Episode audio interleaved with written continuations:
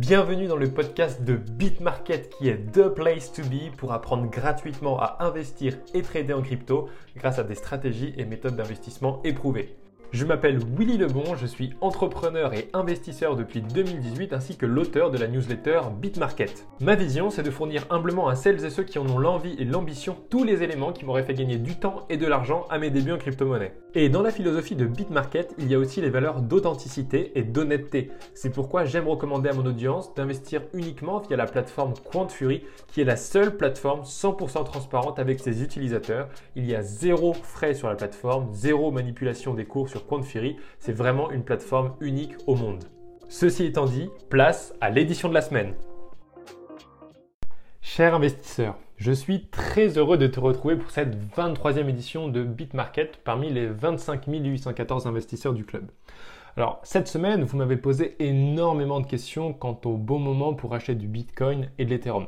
Alors, pour répondre à cette question, j'ai prévu une édition couvrant l'analyse fondamentale du marché crypto actuel, ainsi que l'analyse technique du Bitcoin et de l'Ethereum. Et tous les éléments présentés seront évidemment une application concrète de toutes les notions que je vous ai déjà enseignées au cours des éditions précédentes.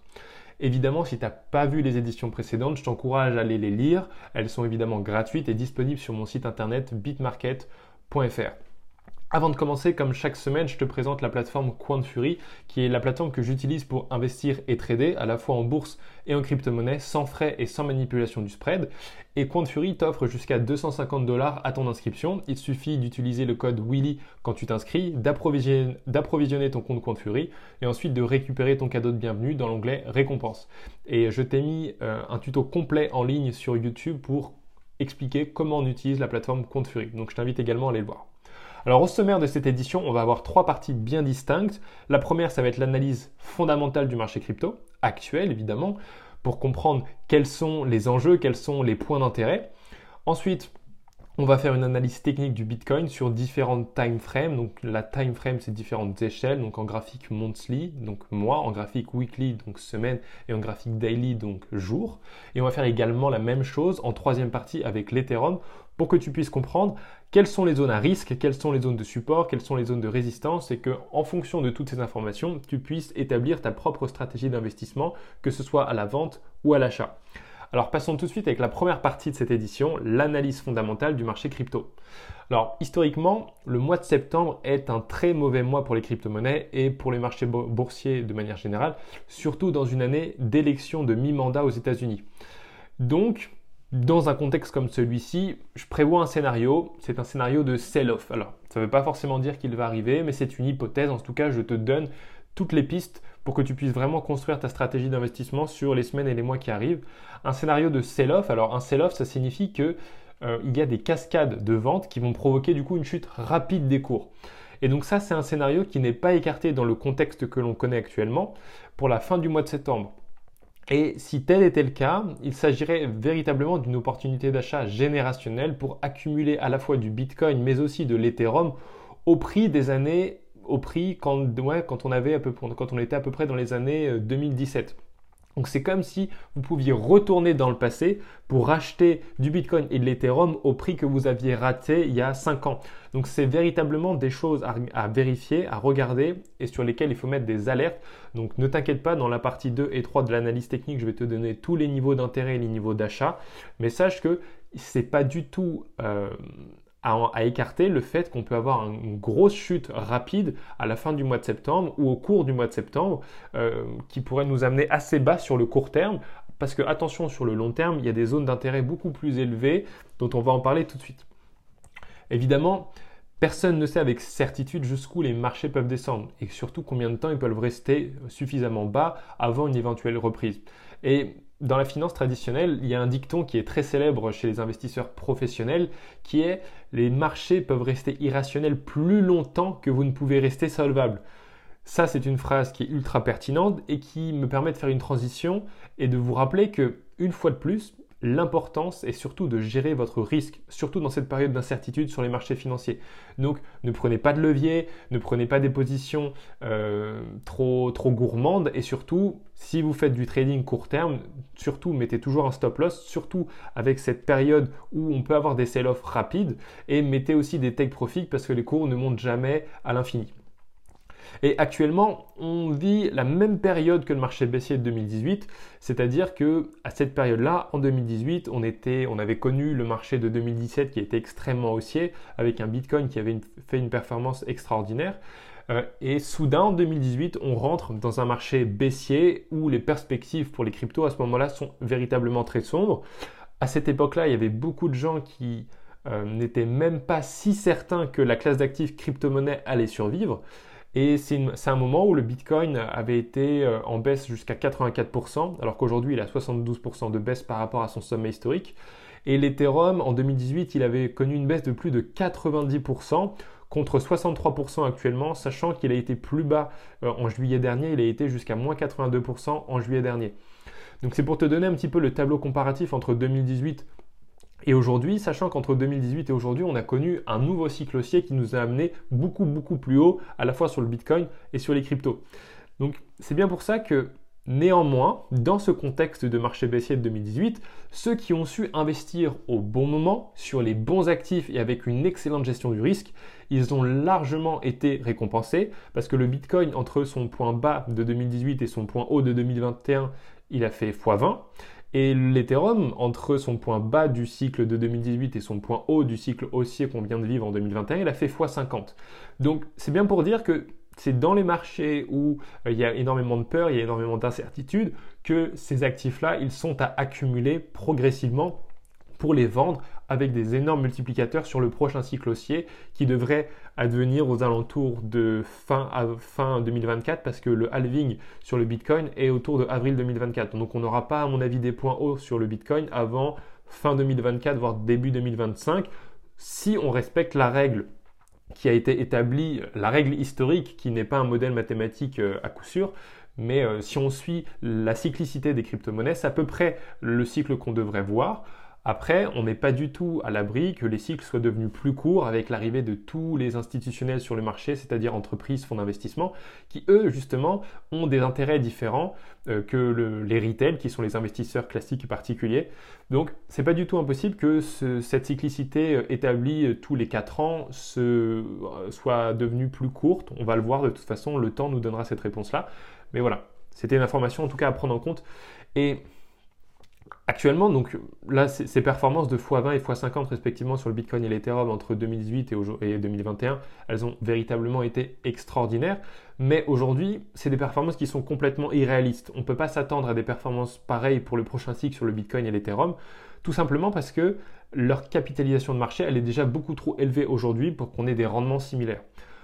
En revanche, je pense qu'entre les points bas du marché baissier actuel et les points hauts du prochain cycle haussier, les multiplicateurs pour le Bitcoin et l'Ethereum oscilleront, je pense, entre x10 et x20 maximum.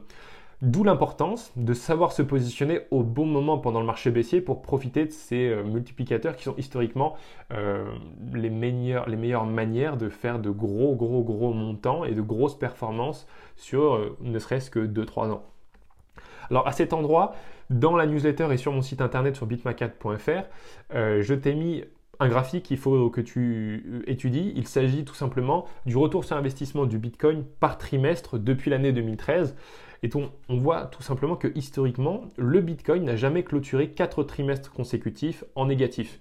Et actuellement, le trimestre 1, 2 et 3 en cours sur l'année 2022 sont dans le négatif. Donc, euh, le mois de septembre va être le dernier mois du troisième trimestre. Donc dans 20 jours, on aura beaucoup plus d'informations pour appréhender le T4, donc le, dernier trimestre de l'année, parce qu'on verra si le trimestre, le troisième trimestre a clôturé dans le vert ou non. Et donc, à noter encore une fois, s'il y avait un sell-off, qui avait en cours, si un sell-off avait lieu en fait au mois de septembre, il serait fortement probable du coup qu'on clôture le mois de le, trimestre de le dernier trimestre, enfin l'avant-dernier trimestre, le T3 dans le rouge, mais par contre qu'on voit un trimestre, le T4 dans le vert, parce que historiquement et statistiquement, ce serait beaucoup plus probable que ce soit le cas après trois euh, trimestres dans le rouge consécutifs.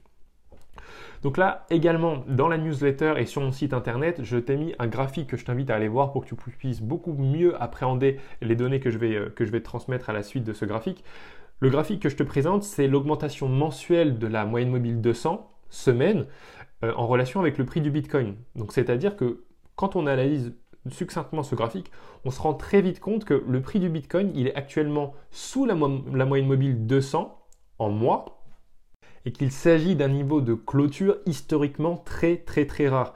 Et bien qu'il n'y ait jamais de garantie en matière d'investissement, le prix du Bitcoin est actuellement à une opportunité d'achat long terme historiquement optimale par rapport à la moyenne mobile 200 mensuelle. Ensuite, je t'intègre à nouveau un graphique qui lui étudie la moyenne mobile sur deux ans du, Bitcoin. Euh, donc sur, sur, le graphique, elle est en vert. Et également la moyenne mobile 200 multipliée par 5 en rouge, toujours en relation au prix du Bitcoin. Alors, la moyenne mobile 200, 2 ans pardon, et la moyenne mobile 2 ans x 5, ça permet de créer une bande pour identifier les extrêmes de prix. Évidemment, la moyenne mobile 2 ans, ça va être la bande inférieure, et la moyenne mobile 2 ans multipliée par 5, ça va être la bande, la bande supérieure, et ça va nous donner véritablement un bandeau avec les points extrêmes pour la vente et les points extrêmes pour l'achat. Et ce graphique, il est extrêmement parlant on se rend compte très vite que la moyenne mobile 2 ans, donc en vert, elle représente le meilleur moment historique pour accumuler du Bitcoin. Si on regarde, si on se réfère à tout l'historique du Bitcoin depuis 2012, à chaque fois qu'on a été dans cette zone-là, ça correspondait à un point bas sur le Bitcoin. Tandis que la moyenne mobile 2 ans multipliée par 5, elle représente le meilleur moment historique pour vendre parce qu'on arrive souvent, quand on arrive dans cette zone, c'est souvent un point haut de marché, un point haut de cycle. Et en effet, le prix du Bitcoin se trouve actuellement sous la ligne inférieure verte, ce qui s'est comme je viens de le dire, avéré historiquement être une opportunité d'achat extraordinaire. Et bien que le prix puisse encore baisser à court terme, on y reviendra avec l'analyse technique des parties 2 et 3 sur le Bitcoin et l'Ethereum, acheter n'importe où sous cette ligne verte et conserver cette valeur pendant une période de 1 à 3 ans, c'est encore une fois avéré historiquement une stratégie d'investissement très rentable. On va voir encore un autre graphique qui, celui-ci, illustre l'indicateur multiple de Puel, toujours en relation avec le prix du Bitcoin. Donc, si tu veux encore une fois vérifier et regarder les graphiques, je t'invite à aller sur mon site bitmarket.fr pour regarder cette édition en détail. Alors, l'indicateur multiple de Puel vient de plonger profondément dans la, la bande verte inférieure du graphique. Alors, pour ceux qui écoutent uniquement le podcast, cet indicateur, est encore une fois borné par deux, phases. Il y a la phase verte qui est en bas, la phase inférieure, et la phase haute qui est en rouge, qui est la phase supérieure. Historiquement, à chaque fois qu'on est allé dans la phase verte, il s'est avéré qu'on était sur des points bas de marché. Effectivement, quand on regarde depuis 2012, au cours de la dernière décennie, chaque fois où cet indicateur a été dans la zone verte, le Bitcoin était à un point bas de marché. Et ça, tu peux le vérifier avec la courbe bleue marine sur le graphique qui représente l'évolution du prix du Bitcoin. Donc, des indicateurs comme celui-ci, euh, j'en utilise énormément, je ne vais pas tous te les détailler, mais par contre je te mets les liens qui te permettent d'aller les analyser par toi-même. Donc toutes les analyses que j'ai faites sur ces indicateurs, il en existe euh, 9 avec, que je avec les 3 que je t'ai présentés, plus 6 que je te mets en, ici.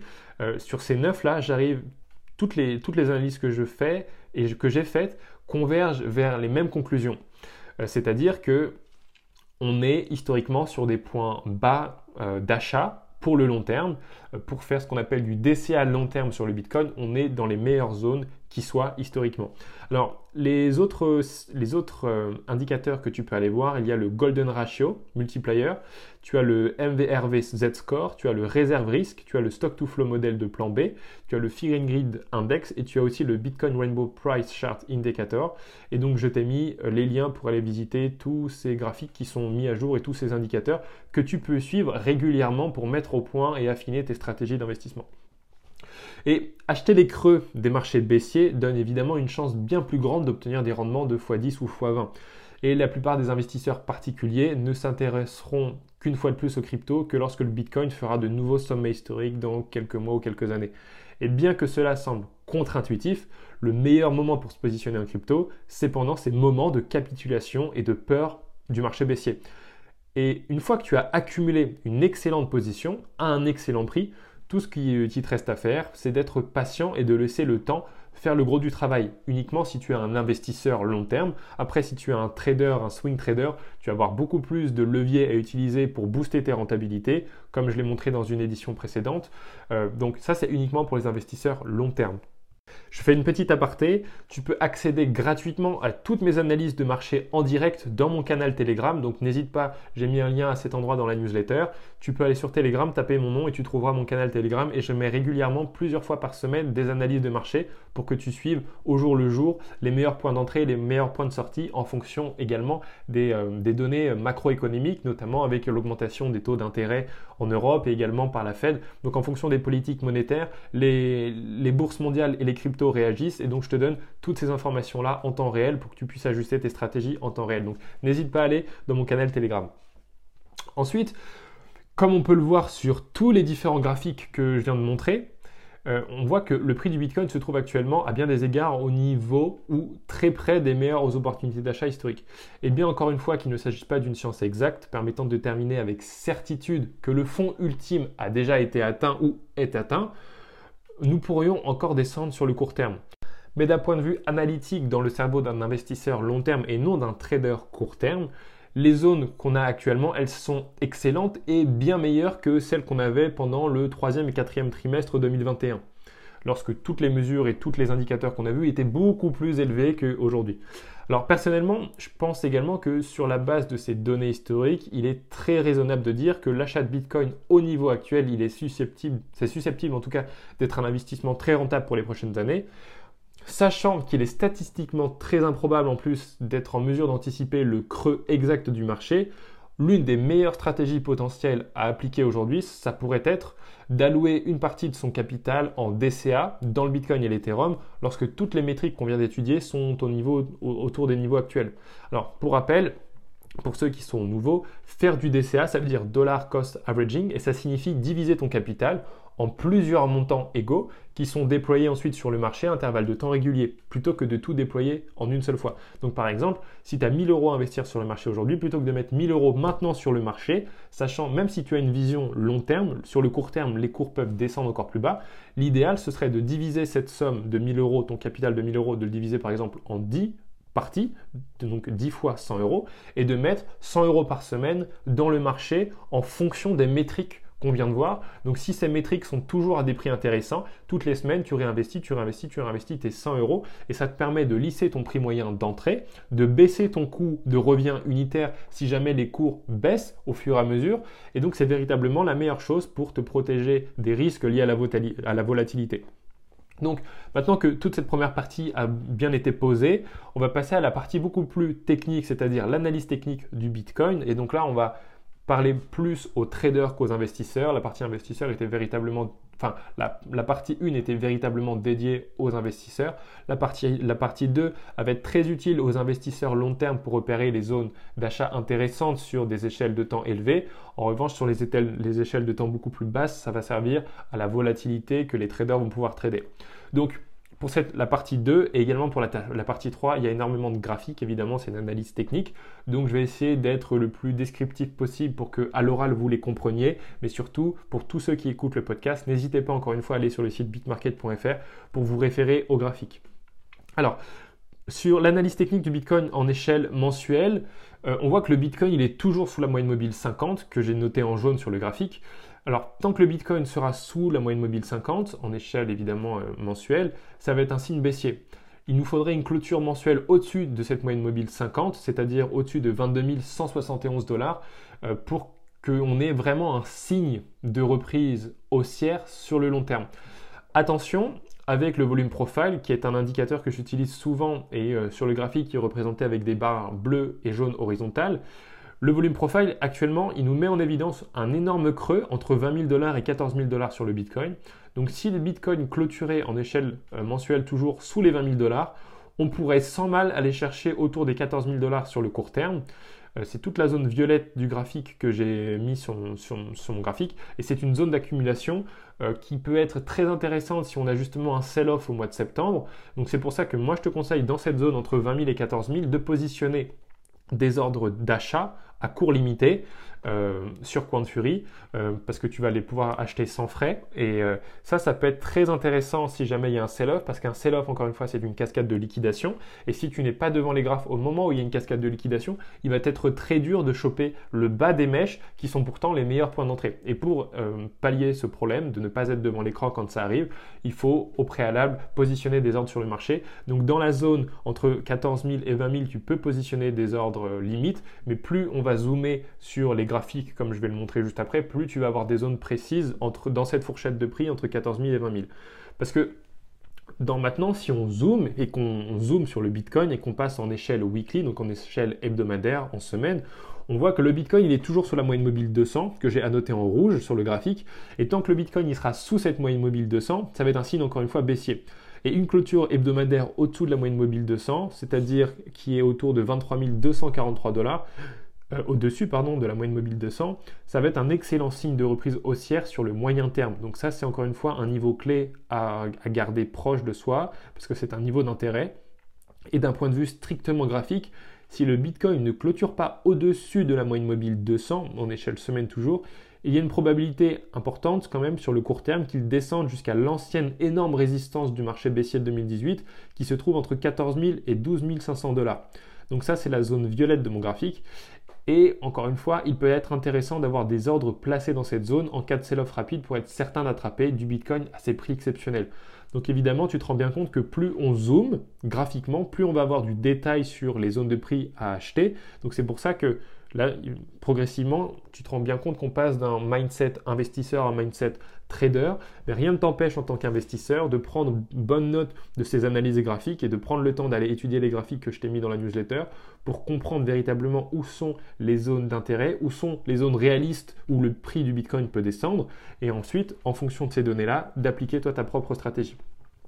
Et donc maintenant, on est passé de l'échelle euh, mensuelle à l'échelle euh, hebdomadaire. Et maintenant, si on passe et qu'on zoome encore plus et qu'on passe à l'échelle quotidienne, journalière, on se rend compte sur ce graphique que c'est la même chose, en fait, on pourrait dire complètement de manière analogue. En graphique euh, journalier, le Bitcoin, il est toujours sous la moyenne mobile 50, bien qu'il ait fortement augmenté sur les dernières 96 heures. Et tant que le Bitcoin sera sous cette moyenne mobile 50 en journalier, ça va être un signe baissier. Par contre, euh, une clôture journalière au-dessus de cette, moyenne mobile 50 qui est autour de 21 948 dollars, presque 22 000 dollars, ça va être un excellent signe de reprise uniquement sur le court terme. Le court terme pardon. Maintenant que tous les, les, niveaux clés d'intérêt sur le Bitcoin ont été donnés, on va faire exactement la même chose, l'analyse technique sur l'Ethereum. Alors, avant de commencer avec l'analyse technique sur l'Ethereum, il y a deux points à noter. Le premier, c'est qu'on a le merge d'Ethereum, c'est-à-dire le passage du proof of work au proof of stake, qui devrait être effectif entre le 13 et 15 septembre, c'est-à-dire la semaine prochaine. Et là, je crains qu'il y ait un événement qu'on appelle Cell de News qui va avoir lieu le jour J, le jour du merge officiel. Alors, Autrement dit, si je reformule celle de news, ça veut dire un phénomène de vente le jour J. Alors pourquoi?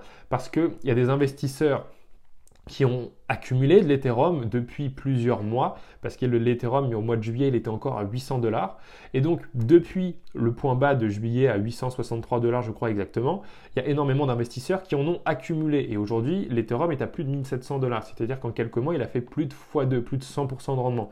Et ça, c'est typique des euh, buy de rumeurs, celle de news. J'en ai déjà parlé dans des éditions précédentes. C'est-à-dire qu'on sait qu'il y a un événement futur qui va arriver plus cet événement approche, plus les gens achètent, enfin les gens, plus les investisseurs au fait vont acheter, donc les cours vont augmenter. Pour l'instant, c'est exactement ce qu'on a vu, les cours ont fait 100% depuis quelques mois.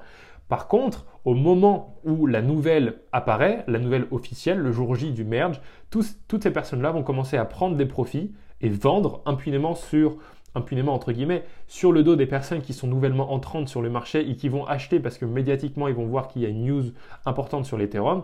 Et donc c'est à ce moment-là où le cours de l'Ethereum risque de s'effondrer. Ça c'est un phénomène que j'anticipe.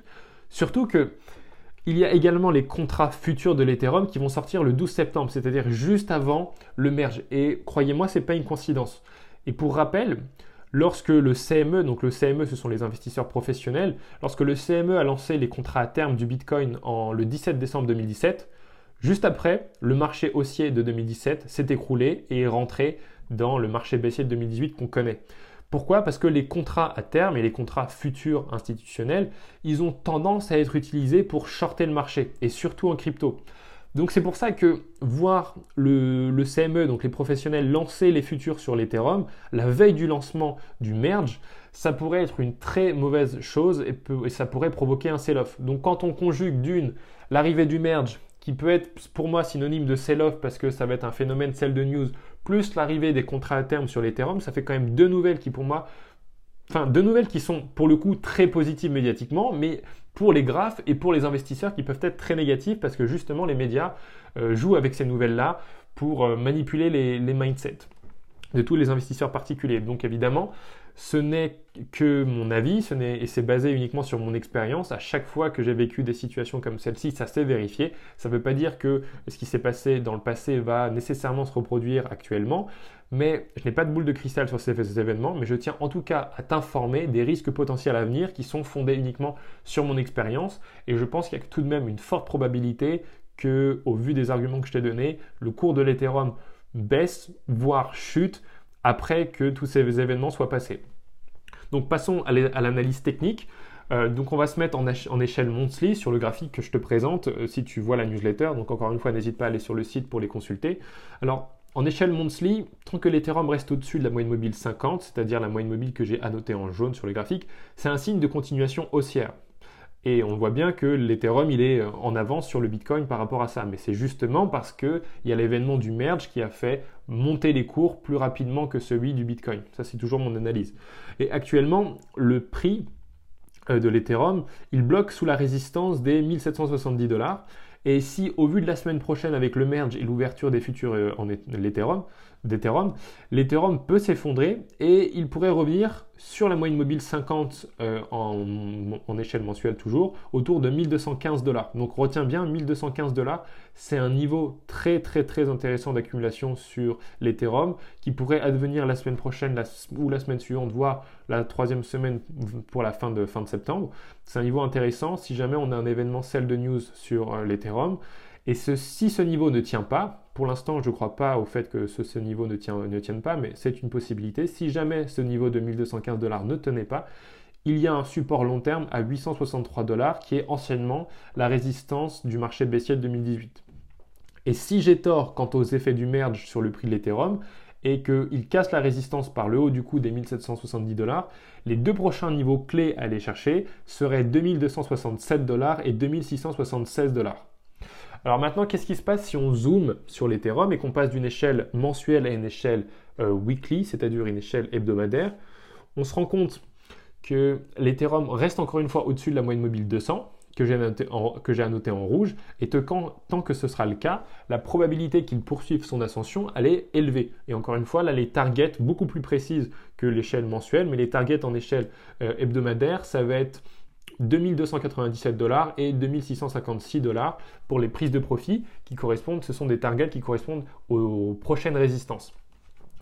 Et si l'Ethereum clôturait en hebdomadaire au-dessus de, la de la moyenne mobile 50, qui est autour de 2748 dollars actuellement, ce serait un excellent signe de reprise haussière. Et donc là, on pourrait penser à des targets beaucoup plus hautes euh, que celles que j'ai annoncées juste avant. Donc entre 3000 et 3500, il y a plusieurs targets, mais ce serait déjà une bonne zone euh, pour aller prendre des profits. En revanche, dans le cas d'une chute, donc le scénario que moi je privilégie sur la fin de septembre, il ne faudrait pas perdre la moyenne mobile 200 en weekly, qui est autour de 1272 dollars. Euh, parce que sinon on retomberait dans une zone qui s'étend jusqu'à 860 dollars, donc la zone violette de mon graphique, euh, mais qui en revanche serait une merveilleuse zone d'accumulation pour le long terme. Donc retiens bien, si jamais euh, les effets que je prévois sur l'Ethereum ont lieu, c'est-à-dire une chute, le la première zone ultra importante à tenir, ça va la moyenne mobile 200 en weekly, qui est autour de 1272 dollars, qui représentera une très bonne zone d'achat sur l'Ethereum. Et si jamais cette zone-là ne tenait pas, pour l'instant je ne crois pas à ce scénario-là, on aurait également la possibilité d'acheter de l'Ethereum jusqu'à 860 dollars, qui est une très très très très bonne zone d'accumulation. En revanche, si ce scénario-là de chute ne s'opère pas et qu'on a plutôt un phénomène de hausse, alors on pourrait avoir des targets entre 2002 et 2600 dollars. Et si ces zones-là ont été excédées, euh, par le haut évidemment, on pourrait aller entre 3000 et 3500. Mais c'est vraiment pas un scénario que je privilégie. Et maintenant, si on zoome de cette échelle hebdomadaire à une échelle euh, journalière, on se rend compte que l'ETH vient de repasser juste au-dessus de la moyenne mobile 50 euh, avec les derniers boosts qu'il y a eu ces, dernières 96 heures, ce qui demeure un très bon signe, mais qui peut surtout être dû à l'engouement artificiel du merge qui arrive. Donc c'est pour ça, encore une fois, vigilance sur la possibilité de repasser au-dessous de cette, cette moyenne mobile 50 en échelle journalière, parce qu'on n'est pas à l'abri justement de cet événement, celle de news. Et si les acheteurs gardent le pouvoir sur ce marché de l'Ethereum, il faudra s'acquitter d'abord d'une première résistance à 2000, première résistance à 2000 dollars pour faire un point plus haut que le point précédent, avant de se heurter à la moyenne, mobile 200, toujours en, échelle journalière, qui peut être encore une plus grande résistance que celle des 2000 dollars. évidemment, les événements de la semaine prochaine nous éclaireront bien assez tôt sur la suite directionnelle du marché. C'est terminé pour cette édition de BitMarket. Surtout, n'hésite pas à me rejoindre sur Instagram et à aimer, commenter et partager cette édition si elle t'a plu. Et si tu veux retrouver toutes mes précédentes éditions, tu peux aller sur bitmarket.fr.